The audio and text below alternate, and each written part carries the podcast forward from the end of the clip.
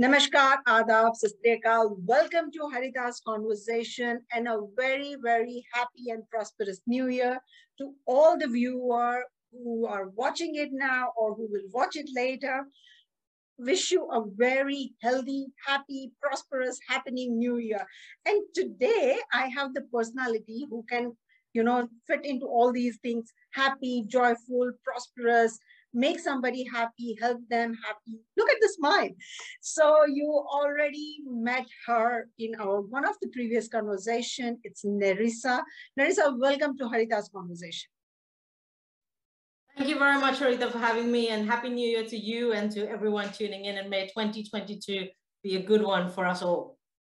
So before we move on, just give you a brief introduction about Nerissa. She is very good author, and I add to that, she is the bestseller author. She is keynote speaker, she is coach, she is motivational speaker.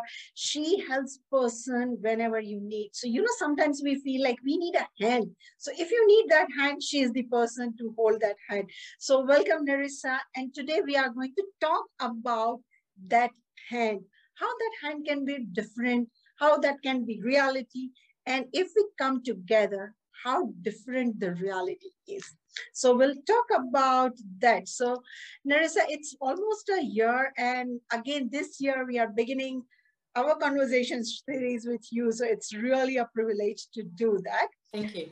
And your new book, the title, it's quite catchy. It says different reality. We all know that the things are different with us. Everybody has a different reality. What is this book? Why it's a different reality? Everybody lives that reality. Yeah, great question. And look, I think we've had that question come at us a lot of times when people read the title, and it's like, you know, what is the different reality, and what does that mean? And to explain that, I just want to set the context here and give you some insight into, or a bit of a backstory, really. So my wife, Charlie, who is the co-author of this book, she lives with a mental health diagnosis, which is schizoaffective disorder and PTSD. And PTSD, for those that don't know, is post-traumatic stress disorder. And schizoaffective disorder is actually a combination of schizophrenia and a mood disorder. So it might be bipolar or depression. And in Charlie's case, it is depression. Oh. And she's lived with this for years now. And I've kind of been her carer ever since we've been together. So that's kind of over a decade. And we navigate and journey through life as part of this. Now, as part of schizoaffective disorder, one of the symptoms or conditions of that is psychosis. And as part of that psychosis or paranoia, Charlie has hallucinations and delusions. And those can be in the form of auditory hallucinations or visual. So she might, she often like hears voices, different voices, or she sees things which in her reality, in her world, seem real. Like everything that she's experiencing, the voices she hears, the things that she sees, for her, in every sense, that is real. But in my reality, or yours, or people listening, you know, I can't see those things. I can't hear those things. So yeah, it's not my reality. But for her, that is her reality. It's just a different reality. And that's why the title of this book is A Different Reality. And as you read it and go through that journey, whether you're someone living with mental health, whether you're someone caring for someone, or if you're simply someone that wants to find out more about mental health, or, you know, you want to help someone in the community, or just understand how to have conversations around mental health, then this book is, you know, it is for you, and will really give you an insight and take you behind the scenes on what that is to live life, both from lived experience and from a carer's perspective. Is this common?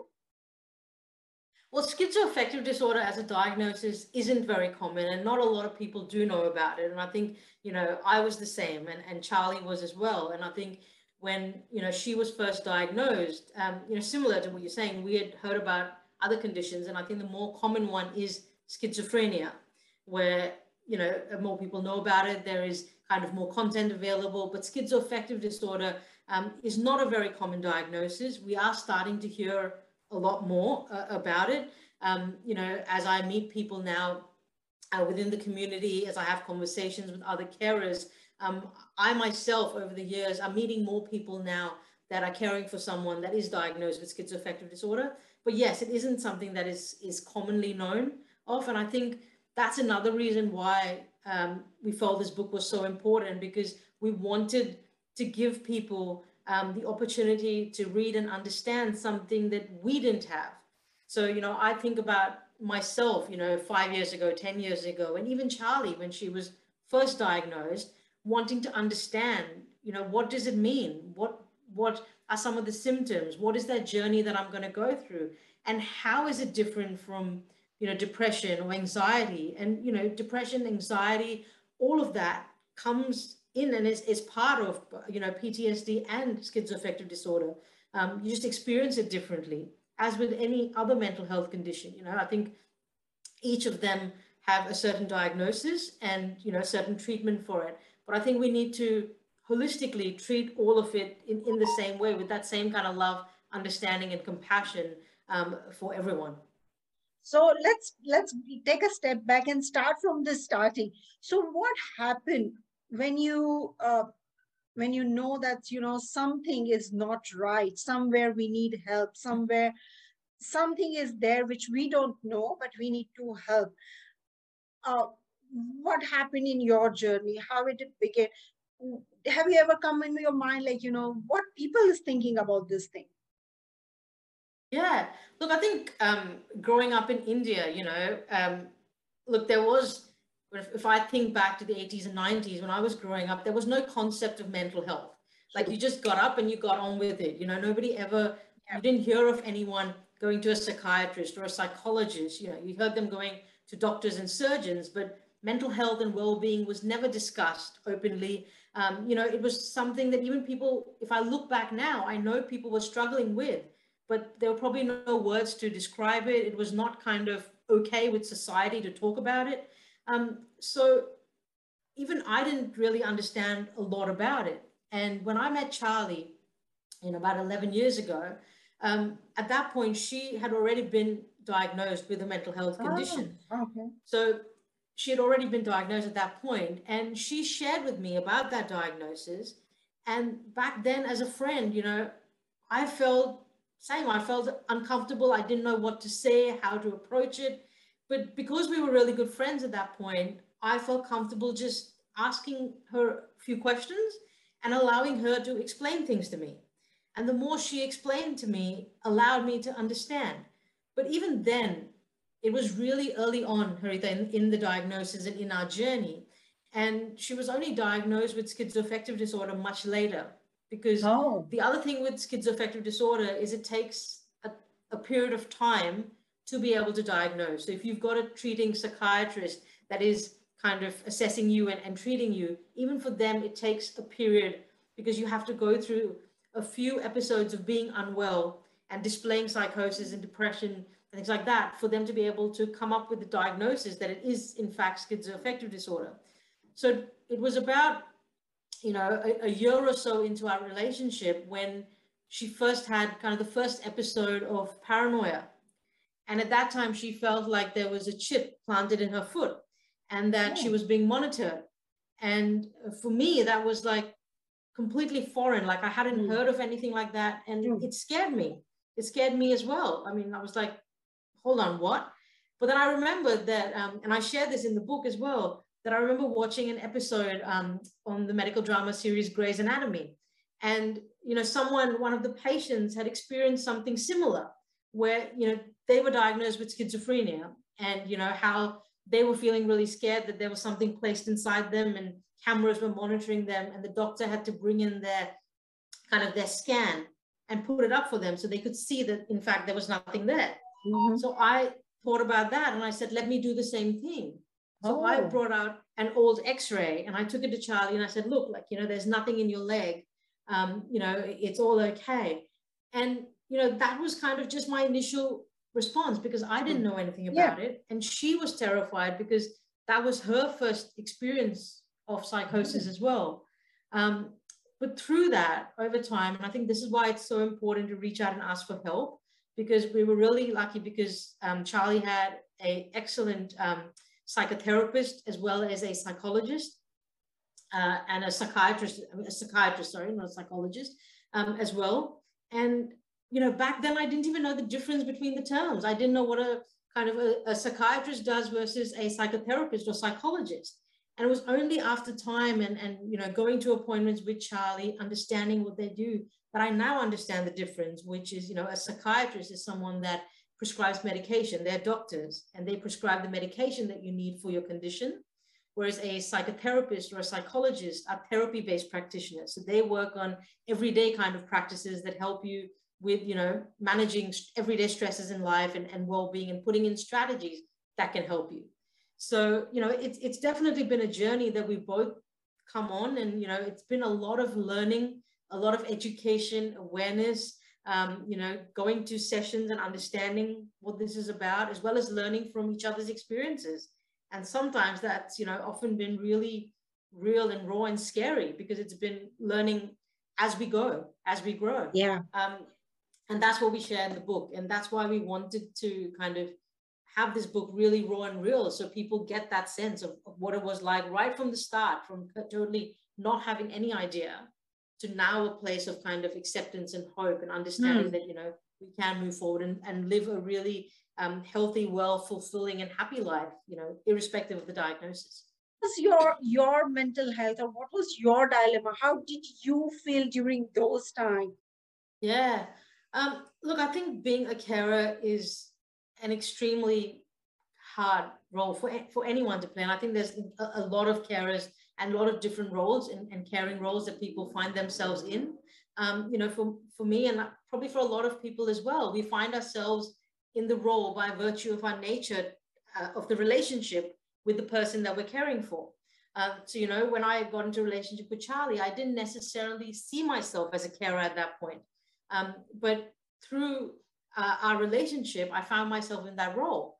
And, you know, I've cared for Charlie from a physical point of view, because obviously, you know, people may not know, but Charlie had a motorbike accident as well, and severe, you know, physical disabilities as well, and leading to a below-knee amputation. So I've been caring for her from the physical health side of it as well. But caring for someone for a mental health condition is very, very challenging. And over the years, I've gone through, you know, mixed emotions from frustration, anger, guilt, denial, just feeling really scared. And like you said, Haritha, really helpless, because this is the person that I love the most in the world, and being in a place where I can't really help them, or I don't know how to help them, makes you feel really helpless. And it's also very lonely and isolated. But at the same time, I also have immense love, care, empathy, and just complete admiration for what Charlie lives with and experiences.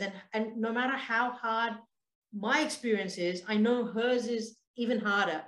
And I now have an appreciation and understanding of that. But I think, you know, to your point of what we need to do around that is, you know, I didn't even know that I was a carer for a long time. I didn't even put that title, you know, like, you know, people would say, I just thought it was my role as a partner. Yeah. You know, this is my wife and I'm caring for my wife. It's a responsibility kind of thing. Correct. I'm in that role and that's what I do for the person I love. But I never saw myself as a carer. And it was only when I understood that, hold on, I'm actually in the role of a full-time carer for someone. Yeah. That allowed me then to go out and ask for help. And I realized that there's so much help and support out there, even for carers. So it's not just for people living with a mental health condition or a physical disability. There's even help out there for carers. So for people out there that are caring for your loved ones, caring for people in the community, know that there is help for you as well. So, you know, I was able to get a carer advocate who works with me. You know, I've been to therapy sessions myself. I've had individual therapy sessions and counseling sessions. We go to couple sessions as well. I've been to support groups where I sit and talk to additional, you know, other carers. And initially I thought, well, I'm not going to a support group. Like, that's not my thing. Like, you know, it's not for me. But I was wrong in that, because going to that group, you know, it broadened my understanding. It gave me an idea of what other people are journeying through. And we could share experiences as well, because, you know, like you said, not a lot of people know about schizoaffective disorder. Not a lot of people even know a lot about other mental health conditions. And going to a support group just gave me that space where, you know, I could talk to someone and they understood what I was experiencing. Yeah. And, you know, I felt heard, I felt seen, and it allowed me then to find ways to better care for myself, so then I could better care for Charlie. True. And I think that's really important for carers as well, is that, you know, that you need to be cared for too whilst you're caring for someone, you know, because we can feel like it's all our responsibility and we don't need any help. But when you ask for help, it actually helps us better care for the people that we love. And share one of the moment where you feel like, you know, a lot of scared, or like what happened, like, you know, any incidents or experience where you said, oh my God, I can't do beyond this. It's like, you know, you got too much scared. You might have something which is like, you know, feel out of control kind of thing. Yeah. So a big part of that is I suppose, my own anxiety that comes from caring for someone. Like, so I haven't been diagnosed with anxiety or depression or any, you know, condition as such, but the everyday aspect of caring for someone gives you a level of anxiety that you have to then live with or normalize in your life. And, you know, if I think about an instance that really terrified me, it was a while back now, it was a few years ago, and Charlie was severely unwell at that time, and she was in hospital. And she was having suicidal thoughts and about, you know, having to go and jump in front of a train. And I knew that she was feeling this thought. She called me at work and she told me this. And I was like, okay, I'm gonna leave work and I'm gonna come and meet you. And I knew she was in hospital, so I rang the hospital and I told them, you know, this is what she's experiencing. So they knew and they could care for her. And I got into the train to make my way to the hospital. And while I was sitting on the train stopped. And I had my headphones on and I was like, oh, it's probably like track work or another train passing or, you know, something. And then the train didn't start. And then the guard came on and he made an announcement to say there had actually been a fatality and someone had actually jumped on the train line. And in that moment, my heart just sank, because that last conversation was just playing and playing in my head. And I was like, oh my God, please don't let it be Charlie, like help, like, you know, this can't be. And, you know, I tried calling her, she was not answering her phone. I tried calling the hospital, they were not answering.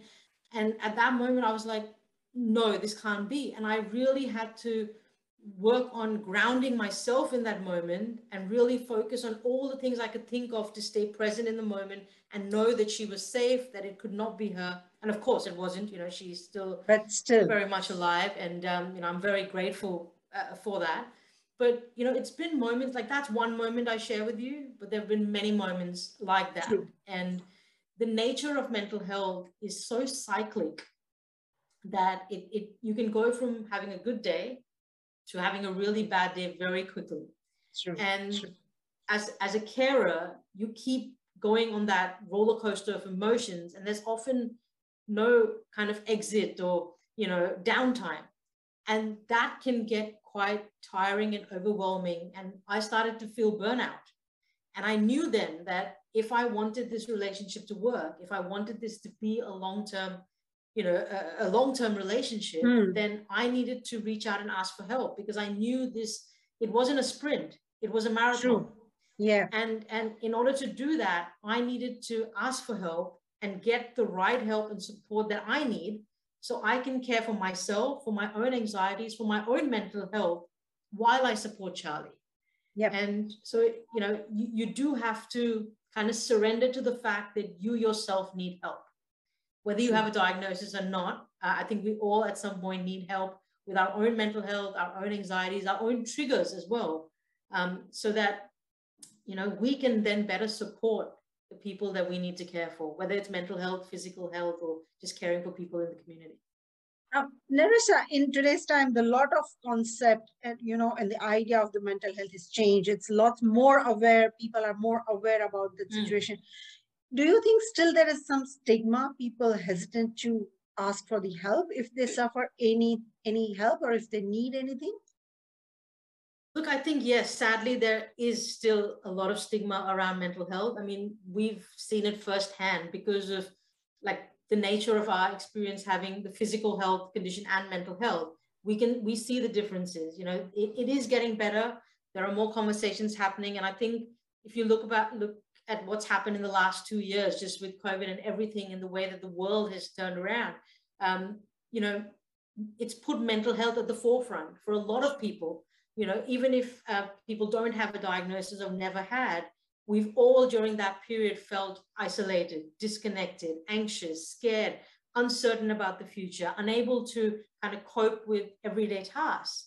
And at some point, we've all needed to reach out and ask for help. So I think it's moving forward. People are realizing now that, look, you know, mental health needs to be something that we need to talk about more, that we need to give more focus to and attention to. But sadly, yes, there is still stigma around it. And, you know, that's another thing we hoped to do with this book and having conversations with yourself as well, is to break that stigma, is to open up the conversation so people can have these conversations. Like, it's okay to not be okay. It's okay to not be okay. Yeah. So with your experience, with this book, with everything, if you can give top 3 tips to anybody in the normal world, what would be that 3 tips to, you know, cope or have a happy, you know, health, physical and mental? Yeah. Look, I think from what we've learned and grown through, I think the first thing would just be to acknowledge the fact that it's okay to not be okay. I think society and you know, the world we live in right now puts pressure on us to always cope with everything. Like, we're fine. I can do this. Like, you know, I'm good. It's all right. And I think the first bit is acknowledging the fact that, look, I am struggling. I'm not coping. And having those conversations, whether it's yourself having the conversation or it's someone else having the conversation with you, it's acknowledging the fact that it is okay to not be okay. And I think the second one leading on from that is to ask for help. Because when we realize that we're not feeling okay, we might be struggling, we're, you know, finding it a little hard to cope, or we're feeling overwhelmed, we tend to go inward. So we tend to keep it all inside. Again, because of that, you know, historic stigma around mental health, we go, I don't want to share this. I'm going to try and deal with it on my own. Yeah. And I think that's the worst thing we can do at that point. I think what we should be doing, what I encourage everyone to do, is to ask for help, because you don't, no one has to go through this alone. There is so much help out there. Wherever you're listening to this from around the world, there's helplines, there's doctors, there's psychologists, there's therapists, there's social workers, peer workers, people in the community that can help you. And even for carers, you know, like I said, for someone, if you are caring for someone, a great way to ask for help is to talk to the treating team of the person that you're caring for. Just and ask them, say, you know, I'm caring for my wife or my partner, my parent, whoever. What help can I get as their carer? And ask for that help. So know that you don't have to do it alone. And I think the last one, or number 3, would definitely be to focus on self-care. And, you know, often, again, we're taught in life to put everyone first and then us. That's true. But we're also taught to put your oxygen mask on first. And I think in this instance, that's really important, because we have to think about self-care and looking after each of us so we can better care for people. And the way I think about self-care is about, if you look at your day, to make sure that you carve out some time in your day for yourself, to do things that put joy, happiness, positive energy back into your life and lift your mood. Because the world we live in right now is depleting of energy constantly. And we've, as individuals, got to find ways to bring that joy and happiness back into our life. And often people say, I don't have time. And to that, I would say, you can carve out time and make a list of things that you can do in 5 minutes, 10 minutes, 15 minutes, half an hour, and so on. So if you go, okay, I don't have half an hour, but I have 15 minutes, you've got a list of things that you can do in 15 minutes to put joy back into your life. It takes 3 minutes to listen to a song and have a bit of a dance and put joy back into your life. So we can all find time to do that. So yeah, know that it's okay to not be okay, ask for help, and yes, focus on self-care and putting some joy back into your life. Cool. And with this note, it sounds more interesting, like, you know, people may have more interest to read the book because it's raw, it's personal experience, it's going there, like, you know, feeling what you have gone through that. How they can get the book? Yep, so the book is available in an ebook version, which you don't need a Kindle to read. You can read on any device by just downloading an app. So there's an ebook available. It's also available in paperback and hardcover. It's available through through Amazon and through all of the other online retail stores that it's available. If you just Google it, it should pop up. It's available internationally. So yeah, anywhere in the world, you can get a copy. Thank you so much, Nerissa. And I wish you all the very best with this new book. Thank you very much for having me. I look forward to chatting to you again. Take care. Have a happy, happy new year again. You too.